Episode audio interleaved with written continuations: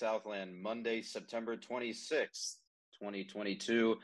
Mr. Grant, Mr. Purdy, absolutely nothing of interest has happened today. So let's just roll on with our boring news updates. Let's start at the preseason Commodore Invitational for tennis. Mr. Grant, what do you have for us on that?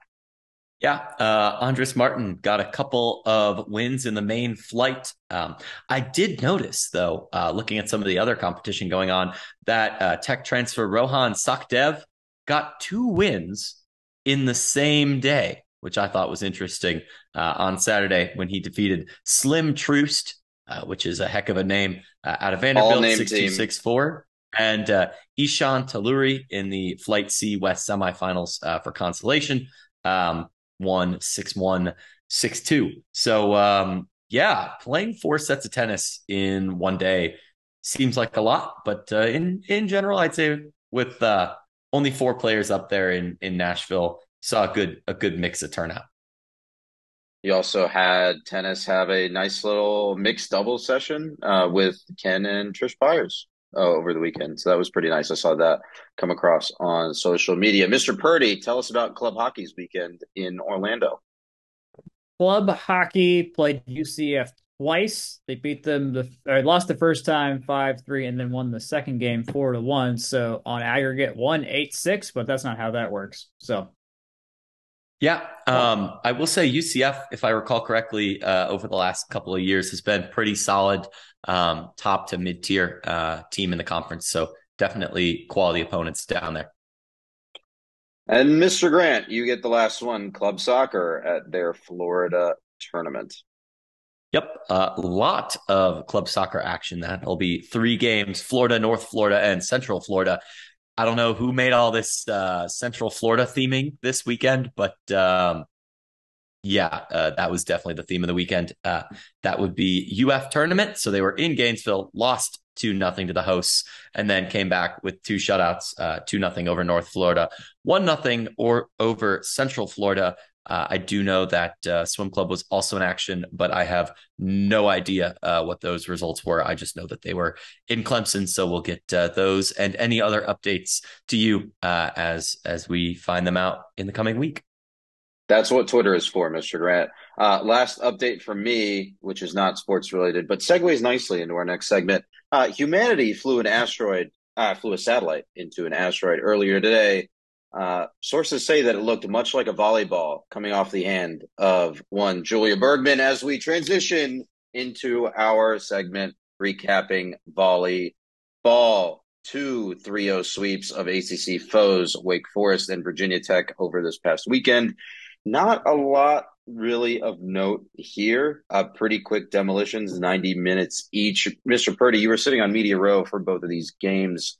Uh, give me some of your thoughts, some of the uh, you know some of the happenings of these games from your perch. I've, I mean, I'm beginning to notice how I process and think about these games is what did Julia do and how does that impact the rest of the team? Because uh, we use her so much for every game that when she's not getting 20 kills or getting 40 kill attempts or just has a bad hit percentage, it's significant and there's a falling and there's a falling out process after that. And that was the case in the first game against Wake Forest. She only had eight kills. Erin Moss led the team with nine, but we had we everyone really pitched in in that game in a game where she was not on her on her game at all. Uh, Wake had a good one good. I forgot her name of the outside hitter they had, but they had a player that was able to do some damage.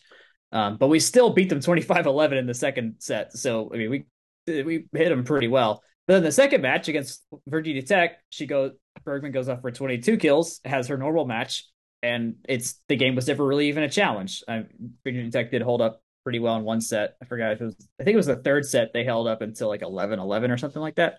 Um, but then we won four of the last five to finish the set, and it was fine. Um, so I mean, I, yeah, it, nothing big here. We are ranking moved up from 14 to 11. Uh, no, 13 to 11. So we're inching closer to the top 10. Um, if we crack the top 10, we're one behind Pitt. So I'm I'm just looking at is the pit game going to be a top 10 versus top 10 matchup? That's my current. I really want it to be just to say that it is that. Our Louisville game on Sunday will not be though. I uh, that Pitt game is in two I, weeks, by the way. Just your annual or your weekly reminder.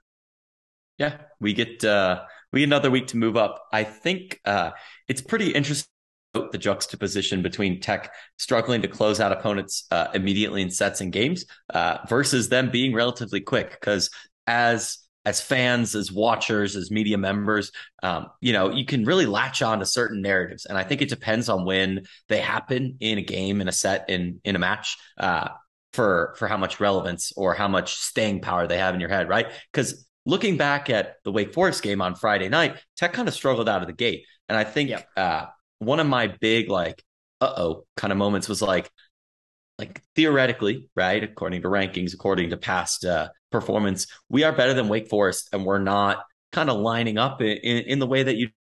And that that sticks in my head. Well, in the next two sets, Georgia Tech closes them out, uh, including a twenty-five to eleven drubbing. That it, it wasn't particularly yeah. close, right? In, in, the second set. But like yeah. the thing I keep coming back on is like early miscalculation. So uh, just interesting to say, maybe if that happens in the third set or even the end of the third set, we kind of, um, you know, write it off more than, oh gosh, it's first. And, and we kind of stick with that, if you will. Yeah. Yeah. And what I found interesting was when I talked to Coach Collier last week, I, was, I asked, I specifically asked, like, is there any experimentation left to be done here? Like, well, are you using any, like, are you using these next two games, which I didn't want to use the term cakewalk in front of her, but I'm like, in a way, you could kind of think about that in those terms. And so, but she's like, yeah, no, I mean, we're gonna we're gonna do what we need to do to win, but I'm not, we're not experimenting anymore. Is basically what she said. And then we put out two different bench usages that we haven't seen all season. In that only Patterson and Fisher played against Virginia Tech, and only Marmon and Drunick came off the bench against Wake Forest. Neither of which have been bench combos we've seen. So I would, I'm not saying that that's experimentation, but there are still new we are still finding out ways to beat teams. Yeah. And i think we've kind of seen that um, that rotation smooth out a little bit too just in terms of like regularity of when certain people are coming in with certain situations. Um, I, know she yeah. listed off a few in your interview. People can go listen to that uh, if they want to hear more and i, I strongly encourage that because it, it'll be much better coming straight from the horse's mouth than you know us adding our level of conjecture on top of it. We got it right from the source. That's new Speaking of sources, your AVCA poll, your source of rankings, uh, like uh, like Jack mentioned earlier, Tech is now back up to 11th. It is their 14th consecutive week in the top 15, 44th consecutive week in the top 25. Uh, Jack also mentioned that game versus Louisville. Louisville, who's number two, that is on October 2nd at 1 p.m. That got bumped over to Big ESPN. It is Georgia Tech Volleyball's first ever game on Big ESPN, at least that we can find. And it shows, you know, the, the increased investment that ESPN is putting into some of its uh, non big ticket football, basketball esque sports. So it's good to see. It's good to see. Um, a couple of days before on Friday, the 30th of September at 7 p.m. as Georgia Tech versus Notre Dame in Notre Dame in South Bend. Uh, that will be on ACC Network Extra as well. So that's two good, good, tough matchups for Tech as they continue to roll on through the ACC slate. Gentlemen, any final notes before we move on from volleyball? Yeah, uh, I, I think we're in the point where point of the season where we're going to be seeing, um, you know, maybe a little bit more regularity, like I said, from the rotation, but also to the point where um, we don't really want to harp on things unfairly. So I think it's okay to say, hey, you know, they were a little bit slow out of the gate, but at the end of the day, it's two straight. Uh, very competent looking sweeps, and we're not in the business of nitpicking, right? Because because clearly what they're doing is, going pretty well. So I, I'm excited that they've kind of started off ACC play right, and they'll certainly get a test uh, on the road ne- next Sunday, especially uh, with the pomp and circumstance of being on ESPN. So that's very exciting, and and you know makes it a lot more accessible for casual fans to tune in as well. All right, gentlemen. Uh, there are other sports in action this weekend as well, but before we get there, uh, a quick break. Yeah. Uh, so we will be talking, as always, uh, about Section 103 as our podcast business. Section 103 makes tremendous Georgia Tech apparel. Um, as you all know, uh, it is section103.com, the place to find it. And it's also the only place to find ATL apparel and a lot of other unique and special Georgia Tech logos. Uh, I know I, for one, have uh, mentioned a lot of them uh, on the show in the past, whether that's Point Tech, uh, whether that's ATL apparel. Again, uh, only place to get either of those, uh, as well as uh, you know one of the few places that you can actually interact with what uh, designs actually get made. Uh, so be sure to check them out and not only buy something but also vote in their polls because that's a really fun feature that lets our voices be heard as a fan base for what we want to see next uh, from Georgia Tech. really, I, I, think they're mainly Georgia Tech right now, other than maybe one design that's not officially under the Tech umbrella. you should check that out uh, as well. As always, free shipping over 70 bucks. And you can find them at section103.com and on Twitter at section103. Gentlemen, welcome back to Scions of the Southland. Uh, Georgia Tech lost to UCF this weekend, 27 to 10. It was not a great trip to Orlando for the following party of important individuals Angel Cabrera, Todd Stansbury and Geoff Collins, the latter two of whom were summarily relieved of their duties at the Georgia Institute of Technology by the former.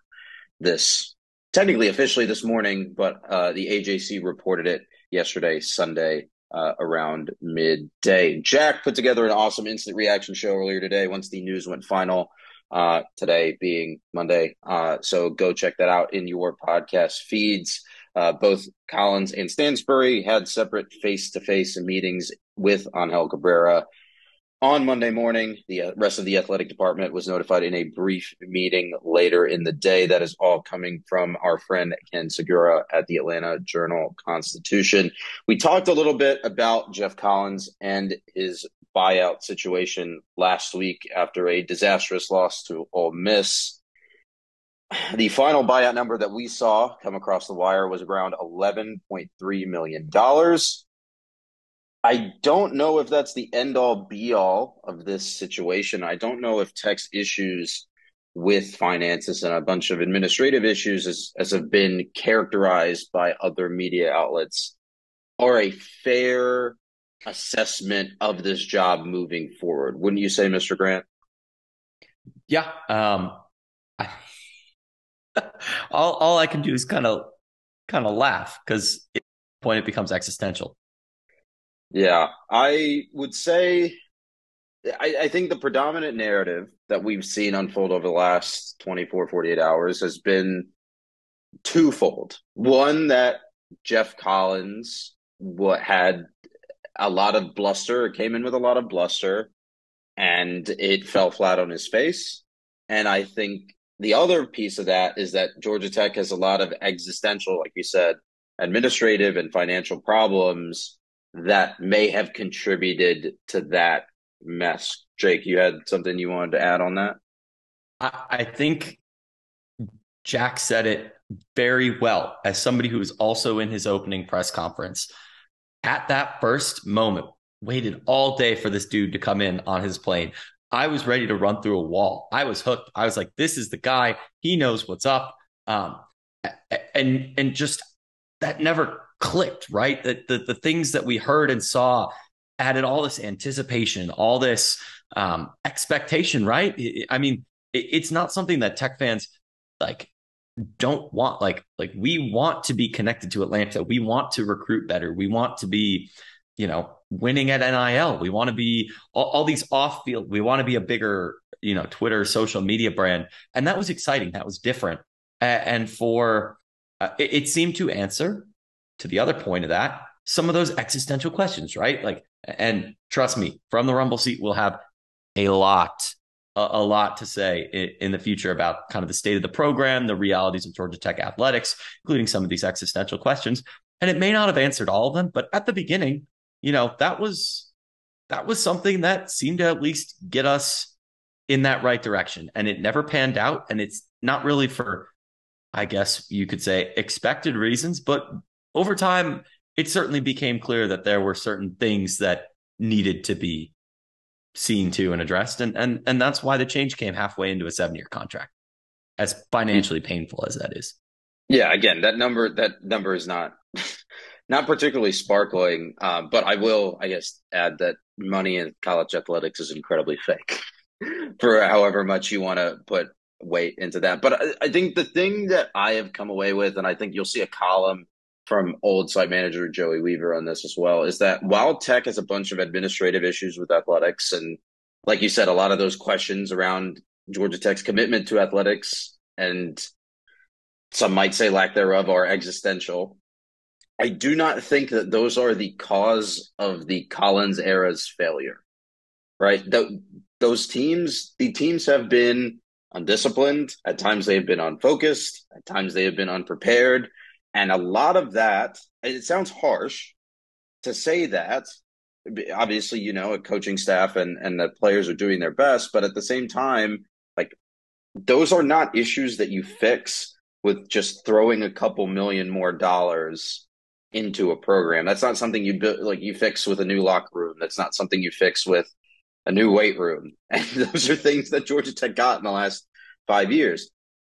But that's something you fix with better coaching. And that's something, and to belie the point, that discipline, that focus continued on a downward trend the entire time uh, that yeah. Collins was head coach. And there was no like, there's no light bulb, like you said, there's no, there's no light bulb moment where all this clicked, right? It was just the same yeah. old malaise that persisted throughout. For, I mean, 2019, maybe you write off, but 2020, 21, that halfway, just about a third of the way through 22 now, it's a, it's been mostly a malaise. And so you got to make a change at that point. Jack, you talked about this a lot this morning. Is there anything specific that you want to point out uh, from your discussion with the editor of the technique or anything from your reading of the tea leaves this morning as well? Um, I would say I think even though 2020 was three wins, it was still progress wins because 2019 yeah. was three wins, 2020 was three ACC wins. So play a full schedule, it's probably four or five um, with normal stuff, and then that made you think, okay, 2021, year two of Jeff Sims. We got Shard Twice, we got the coaching staff and everything, and then Clemson happened. that was it. North Carolina happened, but yeah, I, I I think the 2020 like three wins, but it's progress.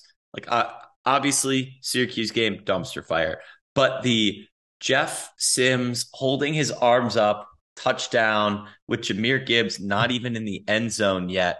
I almost certainly was was almost certain it was against Louisville. That's why I was doing my L's up to L's down uh, thing right here. And then I think Jahmyr Gibbs vaunted uh, or vaulted a dude to go into the end zone, like to score a touchdown. You know, it was kind yeah. of a beatdown. Um, not to offend any Cardinal fan listeners. Sorry. Oh no, no, no, no, um, Go ahead and offend. they got they got that butt beat in Atlanta. It you know, maybe she doesn't even listen. She probably doesn't, but that's a different story we can unpack another time.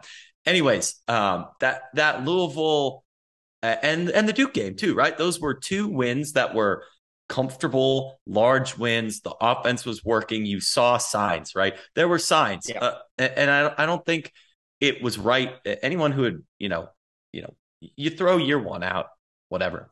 Year two, you're seeing signs. Year three, step or step back. I think is how you guys said it this morning. I think that's a great way to put it. Right? There were there were expectations. It had been time. Uh, you know, an, another year of Jeff Sims and Jahmyr Gibbs and kind of these you know familiar faces uh, if you will, uh, in the system. And, and I think that's where we really didn't see that. Right? It, it was it was a mixed bag to start, and it was an empty bag to finish. I'll reiterate. I did not think last year we should cut. I, I don't remember fully remember where my thoughts were at the end of last year of like, okay, we've got to get rid of him because I knew about the whole contract situation. And I just I think I just felt more yeah. stuck less than we can do mm-hmm. something about this. I knew the money was there to to move on from him but it was still like ah, I wasn't there yet. Even though, and money is, fake, Jack. Money is Athletics fake. Money is, is always fake. And it's this is leaking my answer to a mailbag question uh, and some other thing I wrote recently. That's going to be a bunch of us on it. But when we didn't score, we were at the eleven in Notre Dame, and I knew we weren't going to score from the eleven in Notre Dame. That should have been the glaring red light in the back of my head of like, interesting that I think this 70 yard it, fumble return for a touchdown. Notre Dame scored. It's it's the same way, not to draw a parallel to volleyball that may or may not be way too egregious. It's the same way that you can kind of tell three or four, I guess, possessions ahead in a rally that you're like, hmm, this ain't right. Something something ain't gonna click. Yeah. Right. Oh, oh, this punt is definitely about to be blocked. I don't know what it is, but I know it's about to happen. That shouldn't be something that that a tech fan or any fan is, you know, has a premonition for. That's not that's not a good thing.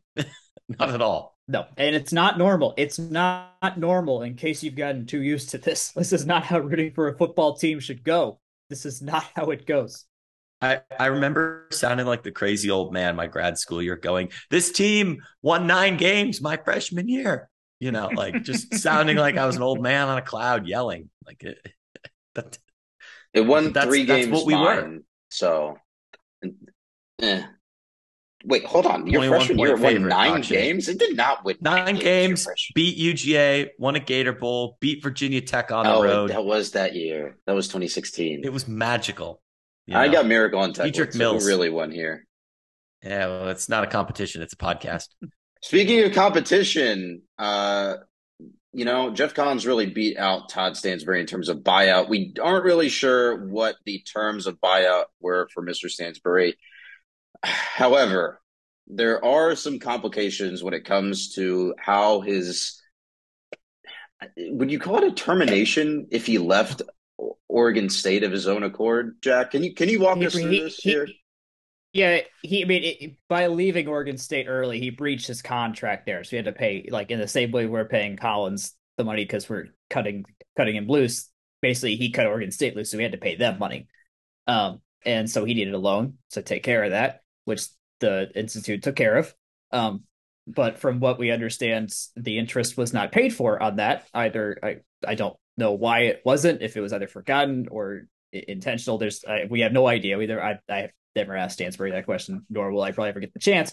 All we know is that he got sued for 1.6 million by Oregon State in 2019, which then required a second loan. Um, he took a pay cut of about uh, about three hundred thousand dollars, so his annual salary went down to around six fifty k around then. Um, and so, and the part of that was if if he made it through 2025, the debt would be forgiven. Um, but because we did not fire him with cause, uh, we still have we still are on the hook for that money. And I did the rough monthly calculation of what the 1.6 million from this was in 2019 and it and he had to make it through 2025 to get all this taken care of and there's about a million bucks left on the table for this loan so the first one is done but just let me be clear there have been two loans georgia tech has had to put up for todd stansbury to keep his to have him be employed here at his dream job to bring us back to the days of homer rice as it was put and instead we have been left with another million dollars on his part which puts the sum total, from what we understand, at $12.3 million that had to get spent to remove these two men. Podcasting is a visual medium. So the image that you can't see uh, while Jack was talking is both Jake and I just completely rubbing our eyes and having just the worst. I knew I landed the plane when these faces came on the screen. Don't you all worry. and, and see, like, I, I'm. It's weird to say you're an apologist for an athletic director, but I've been a pretty you know, vocal, like this Todd guy, he's really doing good stuff for the programs I like. Cough, cough, volleyball, cough, cough, women's basketball. Um, arranging the, you know, getting the endowment to cover the swim coach uh, uh, salary, the naming, perpetuity, the naming rights, and everything. Yeah, yeah, that thing. All or, and the Byers one too. All that's phenomenal. Uh, but I guess I never knew all the exact details of these loans. I mean, I knew he was in trouble with Oregon State, and I, I like to think I'm somebody who's pretty plugged into what's going on, but this all just kind of seems, dare I say, shadier than I expected. Like it just feels, yes, dirty, yes. weird, it's... uncomfortable. I, I don't know. Jake, I wrote what one potentially two articles on uh, Georgia Tech's financial situation, and this is the first time I'm hearing about these loans. So that shows how much I know about this program. Also, apparently. just also to show that we are not like making this up. This was from Ken Sugiura's article today, his second big yes. one that he put out today. So as I've had to quote to many people over the last two days, Ken is the end all be all uh, because he is. Um, so uh, take that with no grains of salt. Take it as the truth. Like he, Ken's going to give you the right stuff. Um, we'll speaking of Ken, Ken on soon. He supposedly will be on next week with us, so we can ask him about this. Spoiler. Uh, just to tee up, I want to tee up Jake to wax poetic a little bit. I think all three of us we have a spectrum of mixed feelings about this hire. Uh, and Jake sort of set himself up talking about being an apologist for an athletic director, but it's very strange to feel this way about an athletic director that did so much good for the programs that don't that that don't drive the bus, but made a pretty critical error when it comes to the one that did. Don't you say? I I would agree, but I'm also going to tee this up with now that he's not actually our athletic director, I can be honest with my own feelings that I didn't really like the baseball extension either. And when I say didn't really like, I actually mean I was vehemently against extending them at this. Well, James Ramsey deserves all the money in the world, but you know what I mean? Like I wasn't happy with necessarily the direction of the pitching staff, kind of was was bugging me as well. But at the same time, like I spend my life mucking around in the weeds and and Jack, you you know this as well as anyone, Akshay, you know this as well as anyone. Like just to see the time and attention and consideration women's basketball has gotten in the last four years. Like he went out and made a home run of a hire. There's not a single person on this campus, in this fan base, in this city that's interacted with Nell Fortner that does not absolutely love the woman. I've never heard a single bad thing about her, right? And, Other and than the fact that time. she plays Iowa football levels of basketball, but we'll we'll get there. We'll get there. It beat UConn. It beat UConn. She went to a Sweet That's 16. true. That's true. But I wanted to get um, my joke in. She just got Cameron Swartz to come home. That's pretty big. Anyways, um, I see that, Jack. That was the right reaction. I like that. I feel supported. Anyways, gonna keep waxing poetic. Took him took a little bit for softball to kind of come into full form, right? But there was COVID in there and and all those necessary asterisks. But like that was a tournament team this year. They look better than they have in a decade plus. Like volleyball, yeah, he didn't hire Michelle, but he em- empowered her to succeed. Uh, golf's kind of done its thing for for years and years, but he's you know g- got Ken Byers to sign up to endow the tennis coaching spots. Like these these are fundamental and, and the Bergmark uh, swim coaching endowment, like those three in particular, are fundamental shifts in in how you fund those in, in ways that you know set those programs up not just to be successful now but in the future because there's so much less question and like i guess bottom line sink there right? Because as those are more established and, and not something that you have to you know, line item every year out of X of the TV contract. No, like those endowments will be there paying those things in perpetuity. You just manage the endowment at that point. On top of that, general fundraising, generally a strong suit. Again, not really going to wax poetic. Like in, in hindsight, you can say, hey, like, you know, what's going on with these extensions for for Pastner or, or Hall or the, you know, the Collins seven year thing. But at the same time, I think seemed like a nice guy too. That's where I'll leave it. Putting it there, do y'all trust? Would you all have trusted him to make the next hire? You raise a very interesting question. Um, my, I think our answers I, are partially I'll, I'll going to be informed well, by the stuff that we're hearing from other media, right? And I think the yeah. resounding answer from non us media was a big fat no because of the vote of confidence last winter. Um, Jack, given that you asked that question, I want to know what you're thinking because clearly you're thinking somewhere down this line. I've been generally down the middle on this because everyone I've talked to that has interacted with Stansbury really likes the guy. Like I've never heard a bad thing of him. Obviously, the financial stuff's one thing, but I think in general, just as a guy, a, a, reasonable dude. And I mean, Ken had his piece in the summer about how a lot of the non-rev coaches felt very free to just kind of do what they needed to do, and that they felt enabled to do their jobs, which is really important. So the sheer number of folks and sheer number of programs that were benefiting from him being there was a I, that, that weighs in my mind. Granted, I do enjoy consuming the non-rev sports arguably more than football and men's basketball at this point. Um, yes, so that's uh, personally, I'm like, okay, well, I think he was doing the job right for the most part and doing the fundraising too. Um, granted, yes, we're in Denver, but the fundraising efforts were still there. Um, there was one very, very big part of this though that needed to work and it didn't work out. So uh, between football and the and this money problem here, like I, I think it, I, I think I'm I, I am fine with him going. I'll just say that I'm fine with him going, but a lot of it weighed in I, my mind. I I think the fact that we owe him so much money, kind of like that, I didn't even know factored into this calculation, kind of skeeves me out in, in hindsight.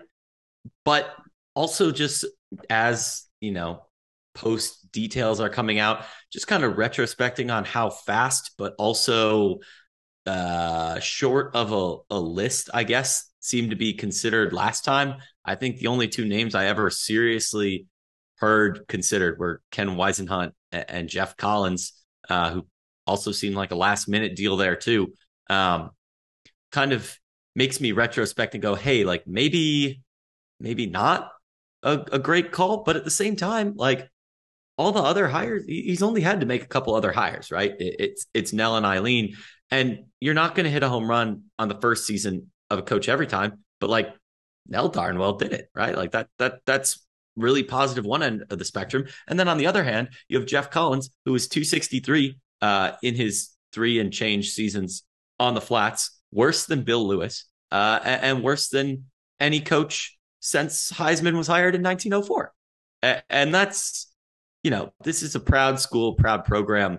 And a lot of our, you know, uh, non-revenue sports are doing great, but arguably the one with our richest history, richest tradition, and most things to point to other other than women's tennis, who has you know the only actual national title. Um, not actual is the wrong word, but the only NCAA recognized title. There we go. Um, is football, right? And and this is as sorry of a state as it's been in since it didn't have a professional coach, which is really saying something. Yeah, I think the summary on Todd is, and I, I feel like we said this on an episode recently, but we may not, uh, we may not have. Um, but it's certainly something I've been telling people a lot. It's you can make one bad football hire, given the goodwill that you've had in other places, and the progress that you've made in other places, and you can survive it if you don't and you can survive it as long as you cut bait and admit that you're wrong when when it looks like it's going to go wrong. You cannot survive it if you tie yourself very publicly to that bad football hire. I think all of this reinforces my point that not even deep down, people at tech institutionally based on the reactions I've seen from our fans, our students, uh, our alumni, are committed to making this right, right? You don't go and, and spend eight more figures of dollars to make a football program right if you are not committed to athletics, right? We're already nine figures in debt, but I, I think this shows that we're already nine figures. There's an, debt. What's another two more? but you know, I know, yeah, you, you know what I mean. Like this, this is not a, it, the easier and uncommitted solution is to say, hey, this guy who can't, you know, coach football at the standard that we expect as an institute, you know, keep him around. That's that's the easy non-committed, you know, what committed is probably a bad word to to talk about just, you know, paying somebody to not be employed at your university anymore. But you you know what I'm trying to say. I I think people make this out to be a big journalistic talking point. But at the same time, like, again, a, a school that's okay being eh is, is going to make do with the status quo, at least in, in my humble opinion. You guys might differ, but I, I think this is a signpost that says, yes, Georgia Tech remembers what winning an Orange Bowl, what winning the ACC, what heck, winning a national championship in a decent portion of our fan base is living memory, and some cases too um, is like. I think Orange Bowl, especially, was not that long ago. To be clear, it was. It, it really. Yeah, and it's. I think the average non-college football fan taking Georgia Tech's current state and saying this is the way that they've always been is reductive at best, if not outright kind of insulting, but I'll remove my personal feelings about that from the from the equation. Jack, you get the last word before we move on to the interims. I don't want to remove that a desperation. I don't want to equate a desperation move to commitment to one to a sport. I mean, this is a desperation move, and I do think we're committed to it. But I wouldn't necessarily equate them in this part in this situation. I think this is primarily desperation because it's so bad. It's so bad. It's never been worse. I I have a a, a quick little game for you. I promise it's short. Of the top 100 teams in football, uh, in any division of the NCAA, right? That's FBS, FCS, Division two, and Division three. By number of wins, where does Tech rank in all all NCAA institutions? Oh, I know I've seen lists like this. I think we're top top 40, fifteen. Right? No.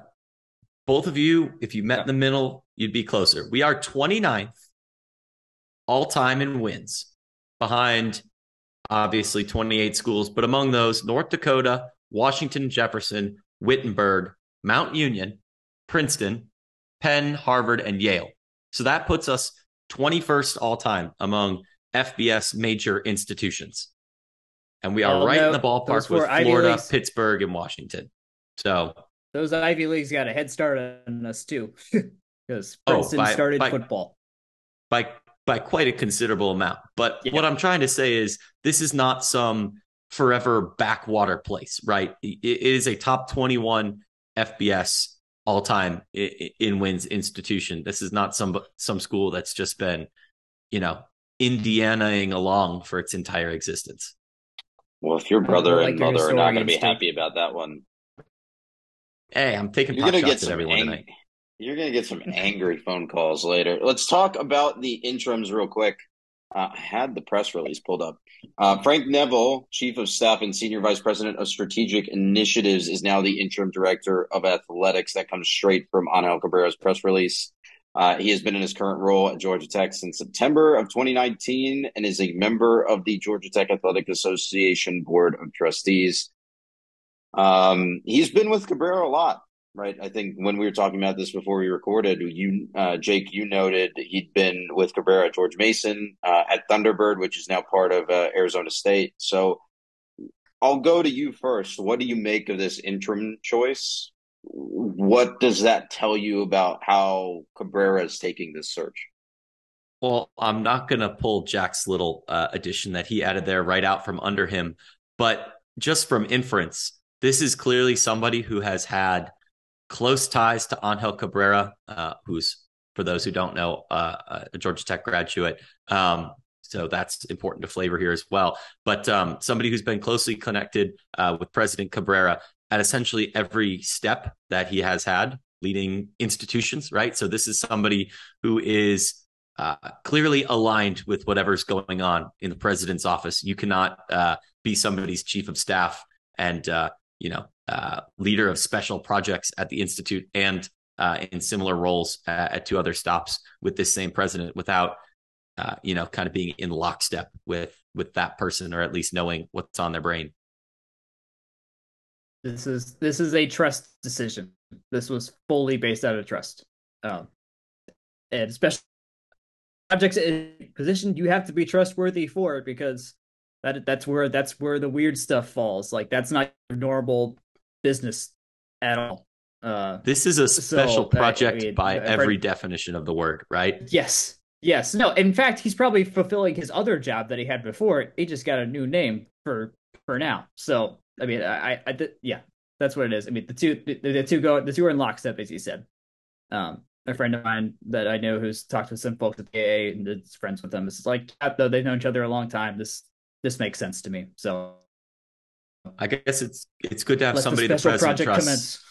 Yeah, it's good to have somebody the president trusts in in there, and you know, making sure that the ship stays sailing straight ahead. I guess. Speaking of who is being trusted with the remainder of the 2020 season, that will be offensive line coach and run game coordinator and assistant head coach Brent Key, who graduated from Georgia Tech in 2001. He has been the assistant head coach as part of his duties on the Flats for the last three seasons. Uh, you may also remember him as the offensive line coach and head recruiter at Alabama from 2016 to 2018. Jack, let's go to you first on this. What do you make of this interim situation? Uh, how do you see this going the rest of the way? Uh, it we only had so many options. I mean, it seemed like a running favorite for a lot of the time. Assistant head coach title that promotable, just you know, normal head coach also. Um, I know Chip Long it out there, but I mean, for any, I mean, Brent Key has known all these guys though, which I think is important here. So you got another guy that had relationships with everyone that's on the team right now, um, especially guys that Collins himself had recruited. So it's a level of continuity that I think it's important to measure. That's maybe not terribly measurable, but important to have. Um, results are just going to have to be what they're going to be now. I think we all can breathe easier and can just outright root for the team, as some people have said uh, in our Slack and whatnot. Like, okay, maybe in times where we were actively rooting to lose because we were so we could end this situation with Collins. Key, Key's not the not the full time solution. It might be. It could work out. Um, but I think having a sense of continuity with the players and the coaching staff is important here for this hire. I want to. I would. I just want to dis disconnect or disclaimer asterisk. I certainly was never rooting for Georgia Tech to lose, and I would not want to okay. put that opinion out there. Get get in front as, of the discussion as being what from the fake news from the Rumble seat has been has been thinking or saying because that's not the case. All of us are deeply committed and passionate fans. And I don't think that that's a fair way to portray, you know, kind of the vibe. Don't take it out of context. But don't take it out of context. Taken out of context, that's a very bad statement. Put in context, yes, as put me out of my misery. Yeah, maybe that's a little bit more uh, accurate because I, I, would say the last eight games have been yeah. decidedly miserable. Yes, agree. Agree. Uh, a search firm has been contracted to run both of these searches uh, for athletic director and head coach. That is Parker Executive Search. Recently, they were in charge of the 2020 Auburn head coaching search and the or recent Oregon head coach search.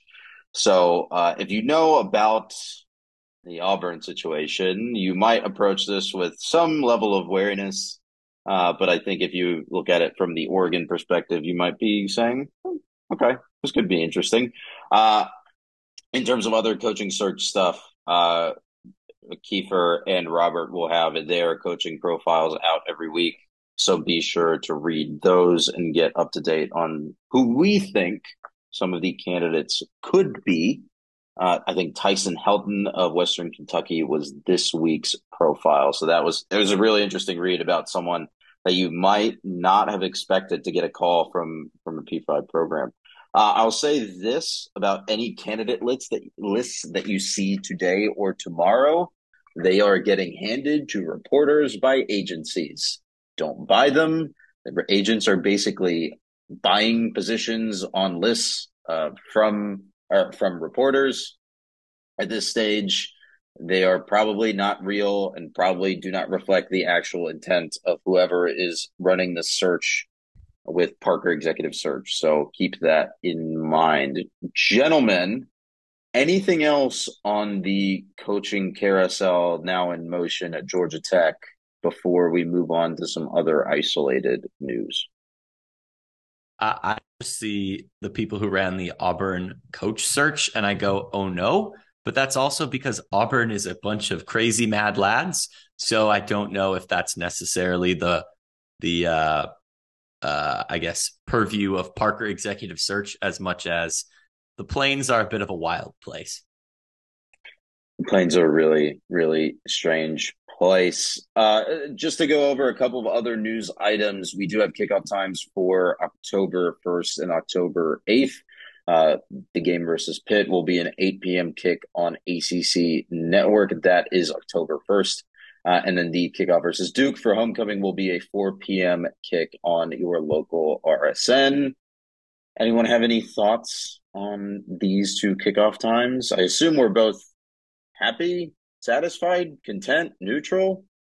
I'm kind of shocked. Honestly, we've had some pretty stellar home kickoff times, if I do say so, with the Clemson night game, West Carolina night game, Ole Miss midday game, Duke midday game. These these are great. Uh, not having noon kicks is kind of nice, and uh, you know I hope this trend continues into the future because this is this is good from uh, especially the 4 p.m. kick for uh, I guess my particular fandom, but I, am sure uh, other people out there who like a nice little bit longer of a tailgate would probably agree as well. And also homecoming events, more time for those. That's good too. Our dear Ramblin' Wreck Club will not have to rush between Ramblin' Wreck Parade and uh, and setting up for the Duke game. What a blessing, truly. Five. yeah. okay, gentlemen, I am exhausted. I'm exhausted by this week already, and it's only Monday. Let's do some ACC college football picks. Let's start at noon on the ACC network. Louisville versus Boston College. Louisville favored by 15 and a half at Alumni Stadium in Chestnut Hill, Massachusetts. Jake, you are up first. Uh, give me Louisville. Louisville and against the spread, I don't care. I think Boston College is pretty bad this year. Jack. Louisville as well. I I did not do well picking Boston College either of the weeks I picked them, so Womp Womp 330 ABC 22 Wake Forest versus 23. Those are ranks Florida State. Florida State, weirdly, favored by six and a half at Doak Campbell Stadium. Uh, it's supposed to be sunshiny right now, which is weird because there's supposed to be a hurricane on the way. Jack, you're up first. Wake Forest, please. And Jake. Uh, I'm going to take Florida State. Uh, I, I don't necessarily buy them as like a crazy contender, but who knows? I, I think they've got it there at home. Tickets as low as $26 for a Hurricane game in that one. Uh, later, or I guess at the same time on ACC Network, so later since you have to find it, 3.30, Virginia Tech versus UNC. UNC favored by nine points at home. Jake, you're up first.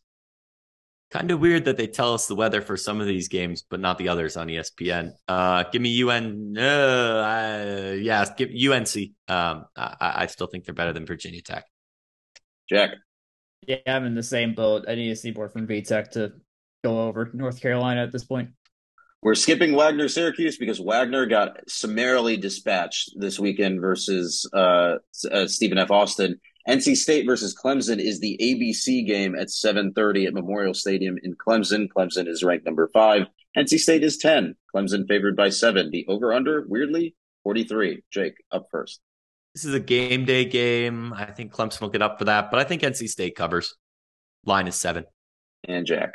Clemson rarely loses games like this. They they lose these games to Bama or Ohio State. So I think this because it's at home. I, that's enough for me. Home at night. Final game on ESPN three, also your local RSN, seven thirty, Virginia versus Duke at Wallace Wade Stadium. Duke favored by two, over under 51 and a half. Jake, question mark? Uh, I think I'd I think I'd take Duke. They've they've really turned it around quicker than I expected. I'm not so confident uh, in, in Virginia. And Jack, round us out. And under sounds feasible, but I'm also going to take Duke. Let's move on to our sicko picks of the week from around the nation. I will start.